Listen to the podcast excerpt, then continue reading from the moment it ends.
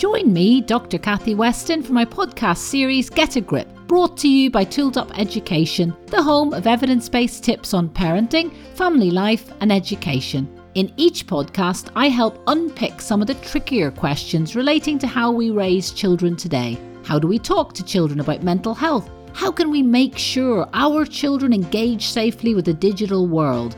Whose responsibility is the mental health education of our children, teachers or parents? These podcasts get me talking and you thinking. I've reached out to today's thought leaders and main researchers in this area and asked them their views on the areas where we need to get a grip. Fiona Spargo-Mabs is director and founder of the Daniel Spargo-Mabs Foundation, a drug and alcohol education charity which she set up in twenty fourteen in response to the death of her sixteen-year-old son, Daniel. Having started her working life as an English teacher, Fiona brings to this work a wide range and depth of experience from many years of working in education at operational and strategic management levels locally and nationally, specialising in work with parents and families. She is the author of I Wish I'd Known: Young People, Drugs and Decisions, a Guide for Parents and Carers, that's brought out by the Sheldon Press in twenty twenty-one, and her second book for parents, Talking the Tough Stuff with Teens, will be published later this year.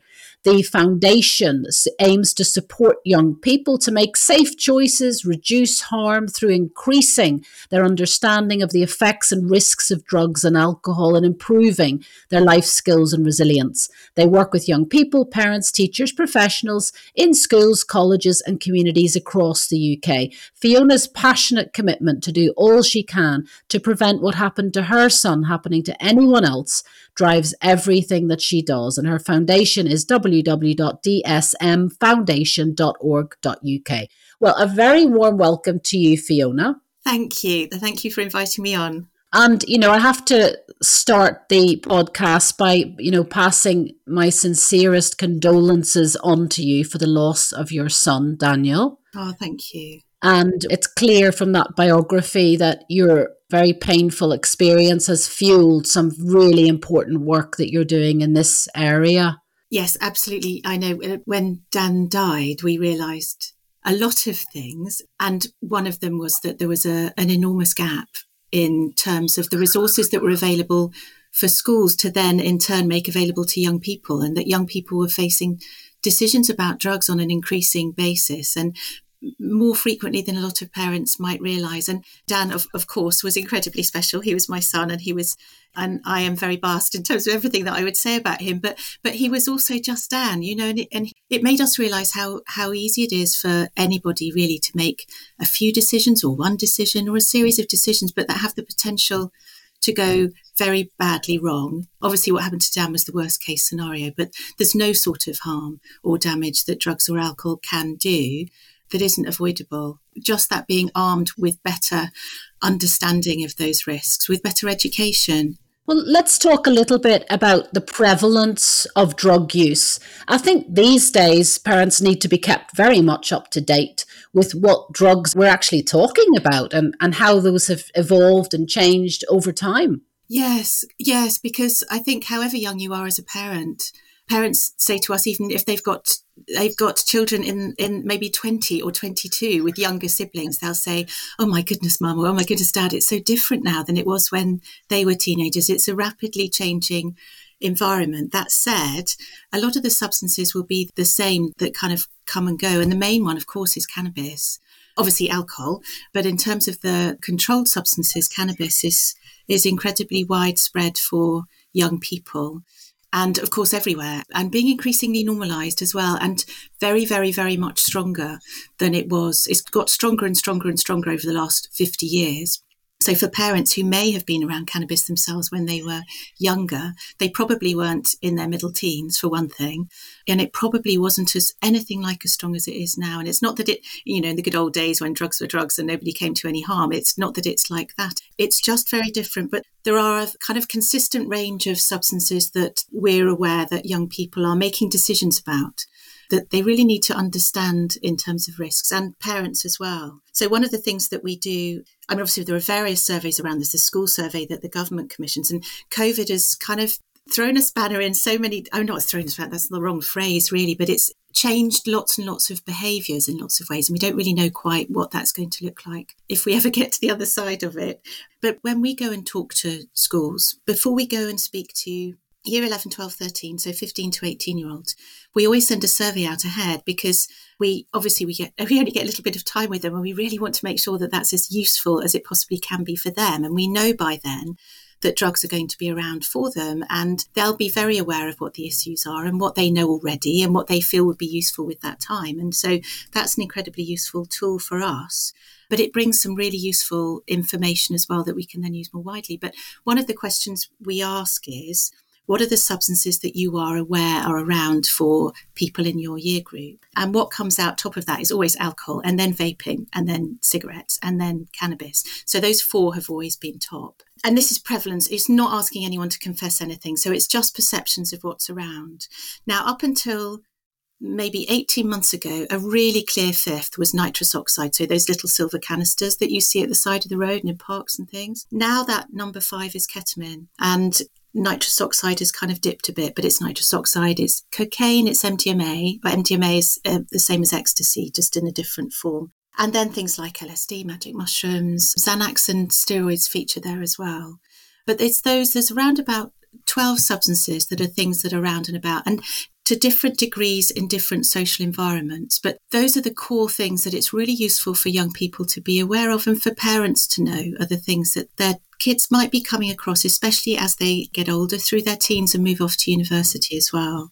Fiona, it's apparent from many surveys that have been done that particularly mid-teens, you know, think quite a few, a number of them, thirty percent from a recent government survey would think that trying cannabis to see what it's like is an okay thing to do.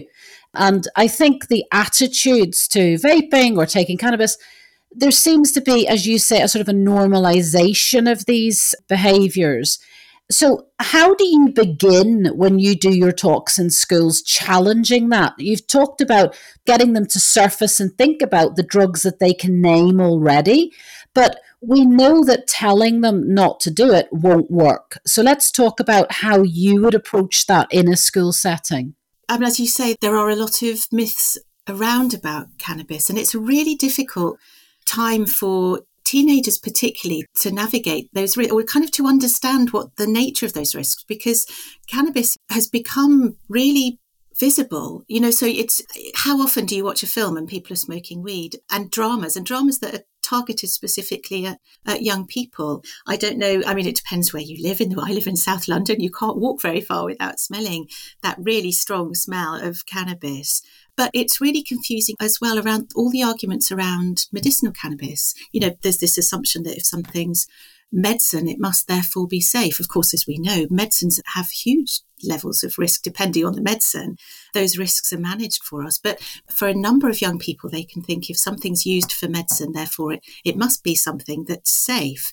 There's also increasing parts of the world that are legalizing cannabis. I mean, sometimes when they're seeing cannabis being used in the media, in various sorts of media, um, whether it's music videos or films or dramas or whatever, it is being smoked legally. And so that's a really confusing message, because for young people as well, they can think, well, if something's legal, therefore it must be safe. You know, if things are harmful, then the law will be in place to protect us from them. Plus, there's all this stuff about C B D all over the place. So how many high streets have got a shop that's openly selling C B D, which isn't illegal? So there's nothing, there's nothing wrong with that, but it's marketed as a cannabis product. So quite often there'll be a cannabis leaf there. So we do quite a lot of dispelling those myths. I mean, there's a whole kind of, well, it's just a bit of weed and it grows in the ground, so how can it be bad for you? And so coming at those, where the origin of that kind of chipping away at cannabis being something that's risky, and then coming at it with kind of really understanding how that's acting on the brain, and that it's impairing the bit of your brain that helps you with learning and memory and motivation and mood, and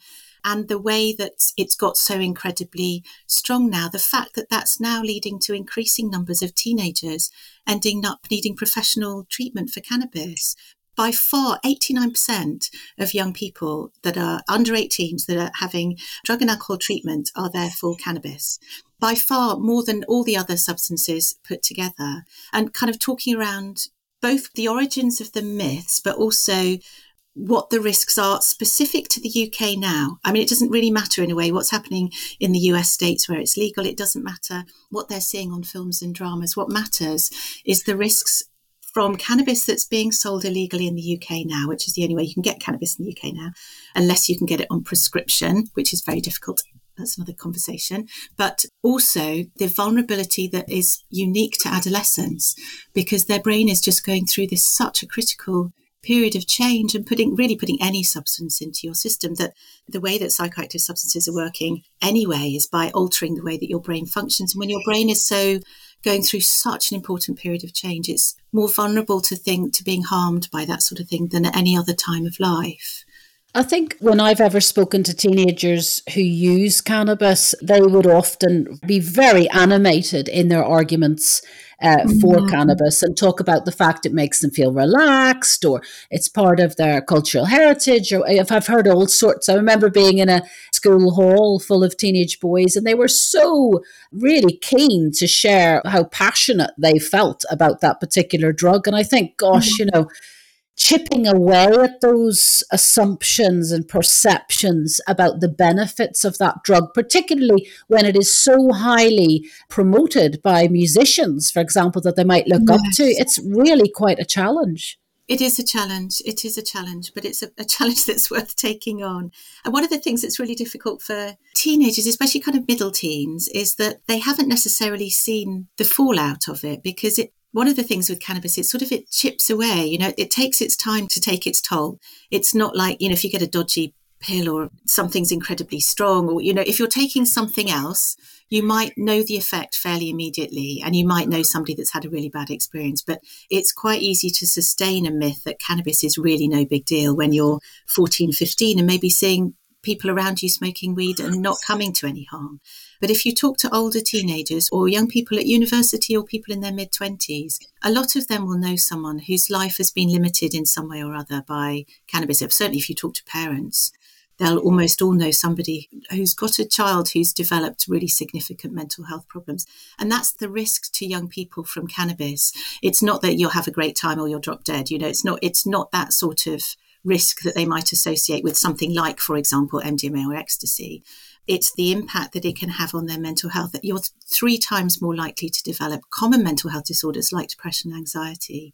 But also, you increase your risk twice as likely to have psychotic experiences, which can be really frightening.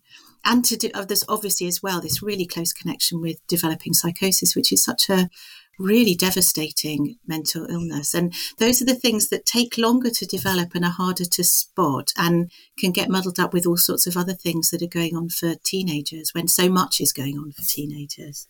And Fiona, you talked about earlier access to drugs. I think you mentioned something about where they get drugs from, which I'm very interested in, because I think parents would be surprised mm-hmm. to know that the online drugs marketplace, that, you know, using social media, there are multiple ways. It's not just meeting someone in a park corner.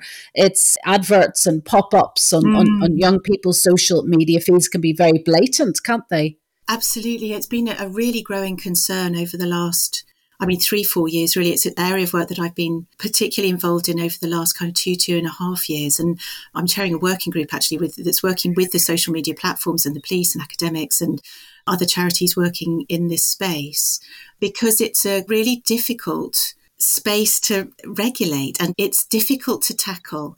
It's really getting better, but parents really need to be aware how easy it is to access drugs, for one thing, through social media, but also how exposed young people can be to drugs through their social media without even going looking for it. I mean, if you want to look for it, you can. And the platforms are putting various measures in place. So there are there are things coming now where if you do a particular search, something will pop you up and signpost you to Talk to Frank, which is the government site for young people, lots of information, or where you can get treatment or help or support. So there there is a lot of good work going on, but there's but it's an ideal space for, for dealers. But things can appear on there. It's Snapchat seems to be the main one, but but often that's only because it's encrypted. Those conversations can start in those more public spaces of Instagram, TikTok, and Snapchat. Those are the big three anyway. But it's really worth parents knowing that this is something that's likely to be around. And for their teenagers, it probably doesn't seem like a big deal because it's probably something that's just there and they're just aware of, because it's something that I've been doing some, some work on. Particularly, we've run a survey the last two springs, and I was involved with the first U K-based research that Volfast did that was published in two thousand nineteen now. And so we used the same questions that they'd asked in their survey of sixteen to twenty-four-year-olds. And we asked thirteen to fifteen-year-olds, so back in twenty twenty. And then we repeated that in spring last year. We need to do it again this year. We opened it up to eighteens. But we found that one in three fifteen-year-olds had seen drugs being offered for sale on their social media. And one in three fifteen-year-olds who'd bought drugs had bought them through social media. And there are risks inherent to that around it just being something that seems very normal. It's easy to access. The easier something is to access, the more likely we are to access it. It makes it so easy to get hold of as well, because things can be just delivered to your home so quickly, or to another address, you know, to a Dropbox or something. But it also can feel safer to young people. It's kind of, it's in that social space where they spend so much of their time. But there are things that they can do and that parents can talk to them about. I mean, blocking accounts. If, if there's something that makes them feel uncomfortable, then they can block that account. And that will increasingly send messages to the social media companies about that account, especially if it's an adult account that's sending messages to under eighteens. But reporting is really important as well. Hardly any young people report, but that's a really good way of making the social media platforms alert to what's going on. But looking at privacy settings for parents, being aware of what can be done. There's lots of information on the platform's websites about what's available, but it is, it's so blatant, and adverts that just look like anything else. Buy one, get one free, special offers, incentive buys, you know, it's a whole different world that parents won't be aware of because we don't get those. I've never been, actually, I have once been offered drugs on my social media, but only once. Well, Fiona, something, and maybe I'm just really, you know, easily shocked, but mm. I think it's deeply shocking when you see fourteen, fifteen-year-olds, their Instagram profile picture is them vaping in a cloud of smoke, or they might have the symbol for cannabis in their profile. I mean, that to me is indicative that parents aren't monitoring closely enough how their child is presenting themselves in that digital space, and potentially they're opening themselves up to harm and, and risk as well. Yeah.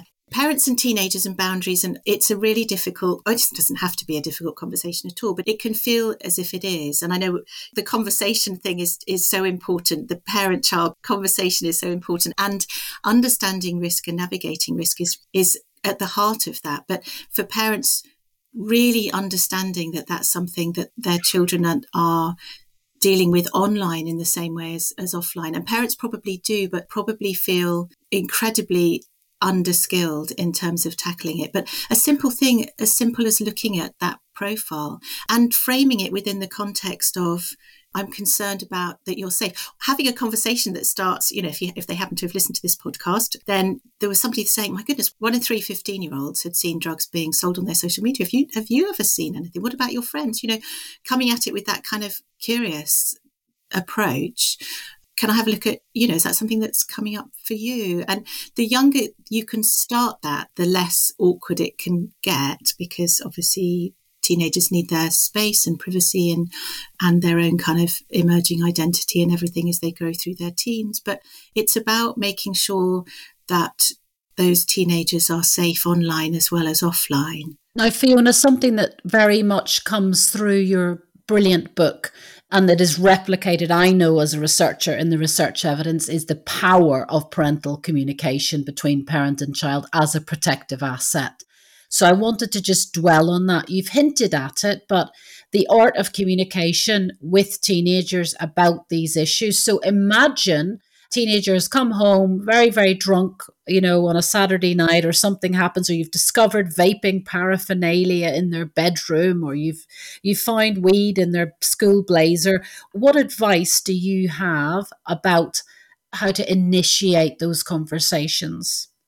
Well, there are different kind of conversations. There's sort of the protective conversation, if you like, sort of preventative conversation, where you're you're making that a space that's comfortable for you both to come back to when you need to, and you're kind of you're being able to talk around what the risks might be, what some of the effects can be, lots and lots of listening always in any sort of conversation, of course, but an understanding decision making and what can make that so difficult when they're a teen. So that all of those would be in both of those conversations. But if you've actually found something, if you're aware that your child is using drugs, I mean, if you find that out because they're under the influence of something, then the best time to have a conversation with them isn't while their head is under the influence of a psychoactive substance, but to make them aware in that space that that will be a conversation that, that will be happening and, and be happening sort of fairly soon. It'll be the next day or whenever it is, but that needs to be a conversation that happens. But it's really important for parents to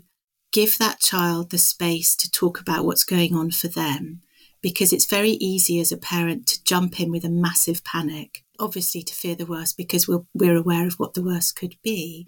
But there will be something that's going on. And for most young people, if they do use drugs, it will be a dip of the toe. And it's not that it's without risk, as I know to my cost, but it's mostly they don't come to harm. So there is reason to panic, but there's also reason to take a deep breath and hold on to that. And it's important to that that conversation is a conversation that doesn't get shut down, because if that's something that either of you need to come back to, it's really important that you can, so that the giving your child the opportunity to think about, to they may not know quite why they did it or why they're doing it or what's going on for them, but but they may. And in having that conversation, they may then be able to reflect on, actually, I don't know, I don't think that's such a good idea for me to be doing that. And, and understanding the risks are is so important at that stage. So if you know what it is that they're around, do your research, find out what those risks might be. Look on our website. We've got lots of information there and signposting to organisations that have got lots of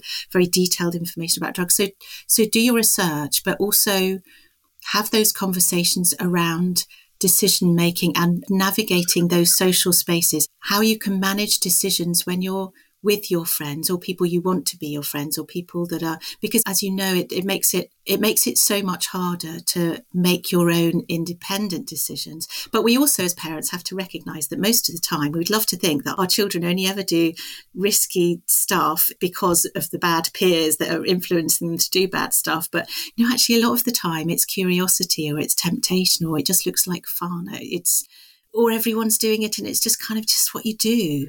So we have to be thinking about what that motivation is, is important as well. But if you've got a child that's developing problems that you're recognising, maybe you've seen signs in their behaviour, you know, perhaps they're falling away from old friendship. I mean, the trouble is a lot of these are very normal through teenage years, but if they're getting in trouble at school or their performance is dropping at school, if they're becoming more isolated, if there are things like you've noticed maybe money going missing from home, if If you've got concerns about your child generally, if they're taking less care of themselves, those may be nothing to do with drugs, but it would be something that you would be wanting to have a conversation about, about what your concerns are and what might lie behind it. But there comes a point with a lot of these things where they may need professional help and you may need professional help. And, the, and then there are places that you can go to find that. Every local authority commissions a, a young people's drug and alcohol service, so they can get professional help there. There are places that you can go online. A D F A M and D R U G F A M have lots of good support for families.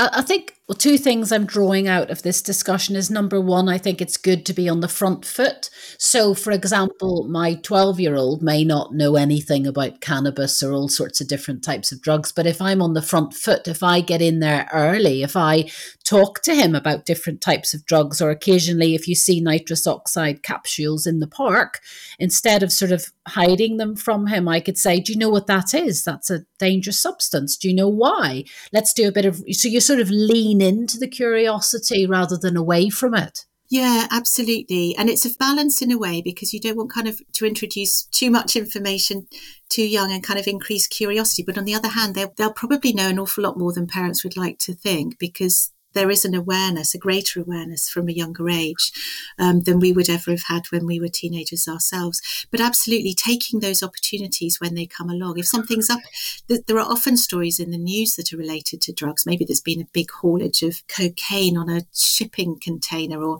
maybe there's been a, there's just been a whole load of arrests that were made for county lines, drug dealing. And if there's something that comes up, then absolutely take all of those opportunities as they come along. And a, twelve, kind of ten, eleven and twelve are really good ages to be starting opening up those conversations, because it can then become something that's more comfortable to come back to. If it's just a conversation that's out there, if it's something you've never talked about, then it gets harder to open that up. It's never too late to have that conversation. But the earlier you can have it, like you say, so that you're on the front foot and not caught on the back foot because you've just seen something or, or heard something or overheard something. I also really like one of the tips in your book about with younger children, even when you're dishing out medicine, if they're poorly or you're taking medicine yourself for any reason, that you teach them that sort of etiquette, that drugs, you know, their age ranges on medications for a reason. And just sort of gently showing them that they have to be a little bit more wary about medicines in general. Yes, absolutely. And I think that's another thing that's useful for parents to know, that I think many parents, and I would count myself among them previously, anyway, since I started doing all this, um, which is why I called my book I Wish I'd Known, because there was so much that I wish I'd known. But we know a lot already as parents, and I think we can feel empowered that we know a lot more than we think we do. And there's lots of transferable knowledge, but certainly from an early age, if children have got a really good understanding of the risks that are around medicines, they're the same risks for illegal drugs. You can have too much. That's why you get those really clear instructions about the dosage and frequency, and you can see exactly where it's been made and exactly what's in it. And you've got all of that information because there are risks in medicines, but those risks are managed in these ways. And having an understanding that drugs more broadly have inherent risks and a similar kind of base of risks. But also for parents, you'll know lots of stuff about the risks of alcohol, and not just in terms of the risks around the substance, but the risks, that the variations that there can be in terms of any individual that's using a particular substance on any particular occasion and in different environments, and how all of those can affect the experience that person has and affect the risk. And knowing that that we know a lot already can really help. We may not know anything about ketamine. We may never have heard of M D M A, but we do know a lot of stuff about risk and managing risk that we can bring to those conversations as well. And helping children understand that from a really early age is really good starting point.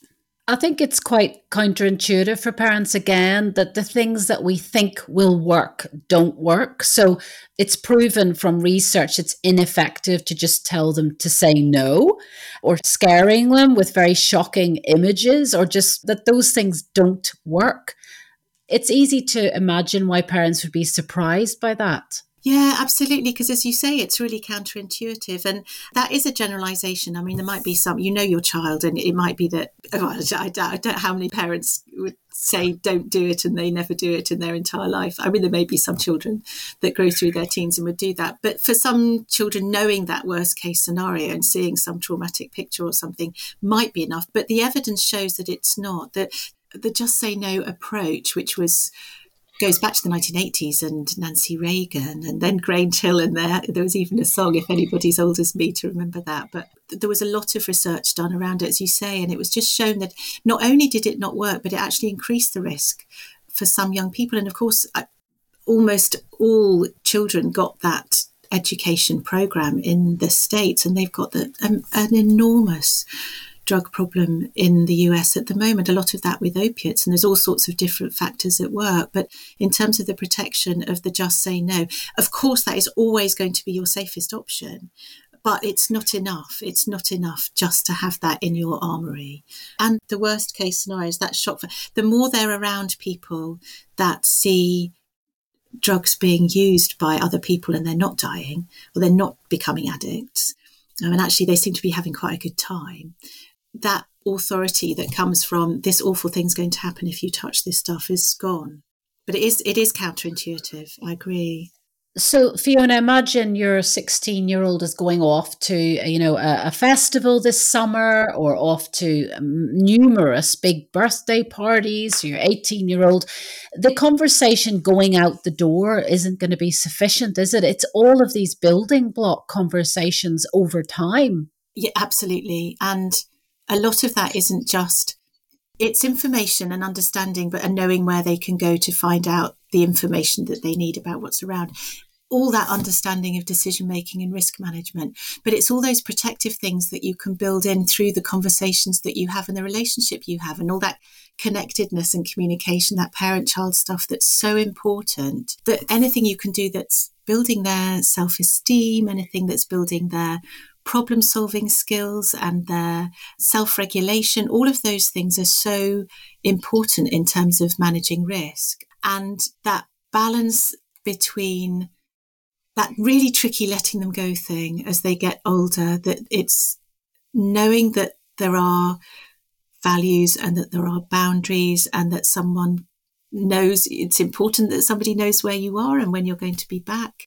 That can be really protective. It's that really tricky balance between being too lenient and being too rigid and strict, both of which can present risks to young people in terms of drugs and alcohol. But that narrow ground, but those are the the kind of the building blocks, but having that information really kind of rooted in them. But those those conversations are also important, kind of that are linked to particular occasions, so that there will be, certainly at festivals, if they're going on to festivals, just knowing that there will be, there are more drugs around at festivals than anywhere else on earth. They'll see people using drugs, they'll most likely be offered something, and knowing that ahead and then preparing ahead for that is really important, so that they've got that heads up. And then there are so many things that you can then bring into a conversation around. So what do you need to do to make sure you're safe? Make sure that you know where the medical and welfare area is in case you need it. Make sure you've got a really big water bottle so that you don't skip queuing up in a big long queue because your band's just about to go on stage, because being hydrated is so important if substances are around. And really important that they stick together and they've got kind of meet-up time and place in case their phone goes flat or they lose their signal. And, you know, just really practical things like that. But also all the harm reduction, especially as children get older, you know, as they get into the later teens and, and early twenties, it's so important that they understand harm reduction. That really is an uncomfortable conversation for parents, but it is so important because they could literally, well, they could reduce a lot of harm. You can't make risk zero if anybody uses drugs. We always talk about it for older teenagers in relation to their friend. If they're with a friend who's using drugs, and they're being that sensible, clear-headed friend, which they absolutely need, then going through that, that these are the things they need. You know, it's really important you stick together. It's really important you check in regularly. It's really important that kind of that goes, don't mix stuff message is so important. That start low, go slow message is so important. You know, not only are they self-medicating, but they're also testing it on themselves, unless they happen to be somewhere where the Loop or another drug checking organisation is. They don't know what's in it. They don't know how strong it is. And so having all of that in their back pocket on a kind of an ongoing basis, but also on a kind of, on this occasion, it's really important that I just check that you got all this stuff in your armoury. It's quite scary thinking that one's own child might be the friend in that scenario, because it's an enormous responsibility. And I'm sure we're all aware of cases in the media where a teenager has been too frightened to tell an adult that something had gone wrong, and, you know, and that hadn't worked out in the end at all.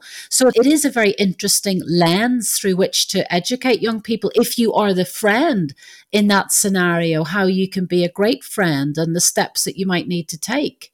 Yeah, and they will almost always be with their friends. And it means that you can get, it kind of serves, a, a, well, many purposes really, but it, it's a way of getting that information into young people's heads in case they're the one that's using a substance. But also if they are that friend, because as you know, teenagers take on huge responsibilities for their friends. I'm just doing a whole load of kind of reading research and case studies and, and interviews for the book that I'm writing at the moment, but around so many of those issues, self-harm, suicidality, eating disorders, that very often young people will be talking to a friend and swearing them to secrecy, and, and that friend is then carrying that around.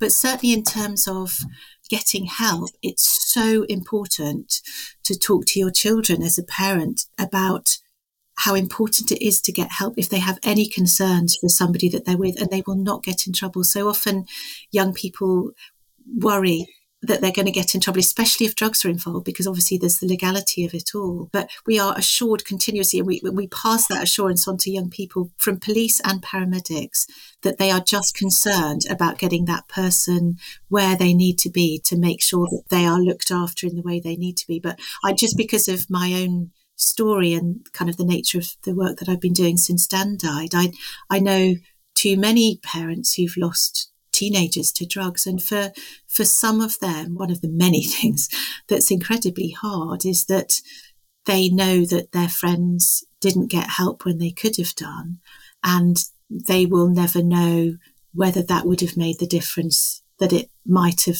needed to for their child. And you can completely understand how they might panic. They might have taken stuff themselves. They might not have known quite what was going wrong. And if something is going badly wrong for somebody you're with and you're just a fourteen, fifteen year old, that's really scary. But it's not only is it hard for those parents, but that is so hard for those friends. So just that message to, if you've got any concerns, just call nine nine nine, and a very nice person will talk very calmly to you and ask you lots of questions and find out what's going on. And they will take it in hand from there. You know, they'll make the decision about whether an ambulance needs to be called and so on. Really, really important, particularly with the summer coming and parties and, and, and making sure teenagers are aware of pathways to support. You know, and even asking them, do they know what the pathways to support are at that particular festival? Have they got, you know, their phone charged, as you mentioned? Do they know that they can ring nine nine nine and that they have your encouragement to do so if their friend is in trouble? I think that's all incredibly important rather than just hoping everything will be okay. Absolutely. Having those tools ahead. Another thing that we talk to young people and to parents about actually as well is setting up an escape plan. So just in case they're, sometimes, you know, when you're with your friends, maybe it's going in a different direction than you feel comfortable with, or you're going to get caught up in something, or you're, or you're just got concerns, or maybe you just don't feel safe anymore. But if you're with your friends, it can be really difficult. It's quite brave to be able to say, actually, I don't want to be here anymore. But if you've set something up with a parent or a carer, or you could do it with a responsible older sibling, someone who's really reliable and isn't going to be there. And you just need to have some sort of code that you can send through. It could just be an emoji. It doesn't matter what it is, as long as you both know what that means. That triggers the other person to call. You could do it by text, but a call can be a kind of more intrusive noise into that moment. But you can make something that would work for you and then kind of have a little kind of suite of excuses that you could use depending on where you are. You know, if, if it's a party at your friend's house or you're out in the park and something's happening, you know, it could just be, that's my dad, he's locked himself out again, I'm really sorry, I'm just going to have to get home now. Whatever it is. Or it could be, that was my mum, I couldn't tell what she was saying, I'm really sorry, but I can tell that something's wrong. But just to give them an excuse. What the vital thing for parents, if that's something that you've set up, is you have to promise that you're not going to ask any questions, which is really, really hard. But your child will think twice before triggering it if they know they're going to get a massive hard time from their mum or dad. But it just gives them a get out just in case they need it. Now, Fiona, your book that we've been talking about, I Wish I'd Known, that is so comprehensive. It's one of the most comprehensive books I've ever read. It's absolutely so packed with tips for parents that it's hard to even pull out particular ones. But you've also produced, or you are producing, three short ebooks. Can you tell us a little bit about them, please? Oh, yes. They should be out soon, hopefully. They're just going to be out digitally, as you say. So I was just very conscious that there are different audiences. The first, I mean, I started really thinking particularly of parents who've got children and teenagers who have various different forms of neurodiversity, but particularly autism and A D H D, and particularly in that combination actually as well, who are can be at higher risk of using drugs and alcohol and, and kind of risky behaviours generally, and for all sorts of reasons. And for those, there's a lot of my book that will be hopefully really useful and relevant, but there are other things that just need to be come at a, a different way in terms of how you communicate that information, how you understand as a parent what their motivation might be. You know, is it because of managing that social situation? Is it, are they using something maybe to cope with their symptoms or make them feel more normal, or understanding what might lie behind it and why managing risk is more difficult, but also how you communicate the information they need in a way that's quite different, and understanding that decision making as well in that different way. So one is for parents of neurodivergent teenagers. There's another one that's specifically for schools and colleges, because again, I wrote this book for parents, but we got so much feedback from teachers and schools saying this is just so incredibly useful for anybody that's working with, with young people. And but there's a lot that I wanted to say as well for schools. So what good drug education looks like. What's the evidence base in terms of drug education? What works and what doesn't work?